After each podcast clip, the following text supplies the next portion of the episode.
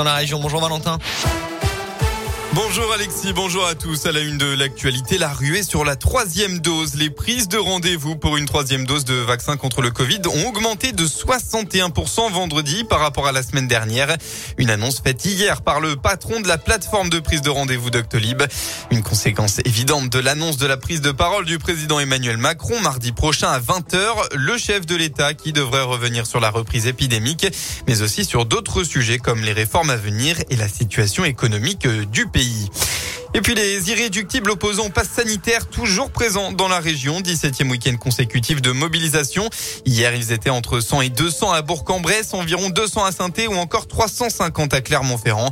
Un total de 28 920 personnes en France, un chiffre stable par rapport à la semaine dernière. Dans le Puy-de-Dôme, ivre, il se rebelle contre la police. Ça s'est passé dans Clermont-Ferrand. Les forces de l'ordre ont interpellé un conducteur qui roulait à vive allure sur le boulevard Ambroise Brugère vers 3 heures du matin cette nuit.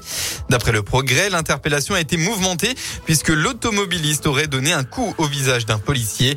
Placé en garde à vue, le jeune homme de 24 ans avait 1,36 grammes d'alcool dans le sang. Il, le suspect sera jugé dans les prochains jours. Dans l'Allier, plus de 150 personnes sont arrivées dans la nuit de vendredi à samedi dans une clairière en forêt à environ 30 km au nord de Montluçon pour une free party. Les participants se sont installés illégalement. Les gendarmes sont pleinement mobilisés pour assurer la surveillance des lieux et éviter tout débordement. On passe au sport en football, le petit derby de la région dans cette 13e journée de Ligue 1. Saint-Etienne dernier qui n'a toujours pas gagné cette saison accueille le Clermont Foot 15e. Un match important pour les deux équipes prétendantes au maintien. Coup d'envoi de la rencontre dans un Geoffroy Guichard à huis clos à 15h et on rappelle qu'un rassemblement de supporters stéphanois est prévu à 13h30 devant le Zénith de saint Les supporters qui veulent exprimer leur colère face aux mauvais résultats du club et qui exigent la démission des dirigeants. En rugby, un match brouillon avec la victoire au bout. Le 15 de France a hier assez difficilement battu l'Argentine dans ce premier test de la tournée d'automne. Résultat 29 à 20. Les Bleus affronteront la Géorgie dimanche prochain à 14h avant la Nouvelle-Zélande le 20 novembre. Ce soir, en clôture de la dixième journée du top 14, l'ASM Clermont accueille Toulon. Coup d'envoi de la rencontre à 21h05.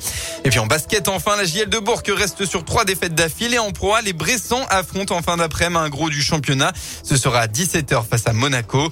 Pour rappel, hier soir, nouvelle défaite de la chorale de Roanne sur le parquet de Strasbourg. Résultat final 93 à 88. On passe maintenant à la météo. Eh bien, c'est une journée plutôt nuageuse qu'on va retrouver dans la région aujourd'hui. Encore quelques éclaircies jusqu'en début d'après-midi dans la Haute-Loire, puis de la grisaille ensuite partout en Auvergne-Rhône-Alpes. Côté Mercure, il fera au maximum de la journée entre 7 et 10 degrés.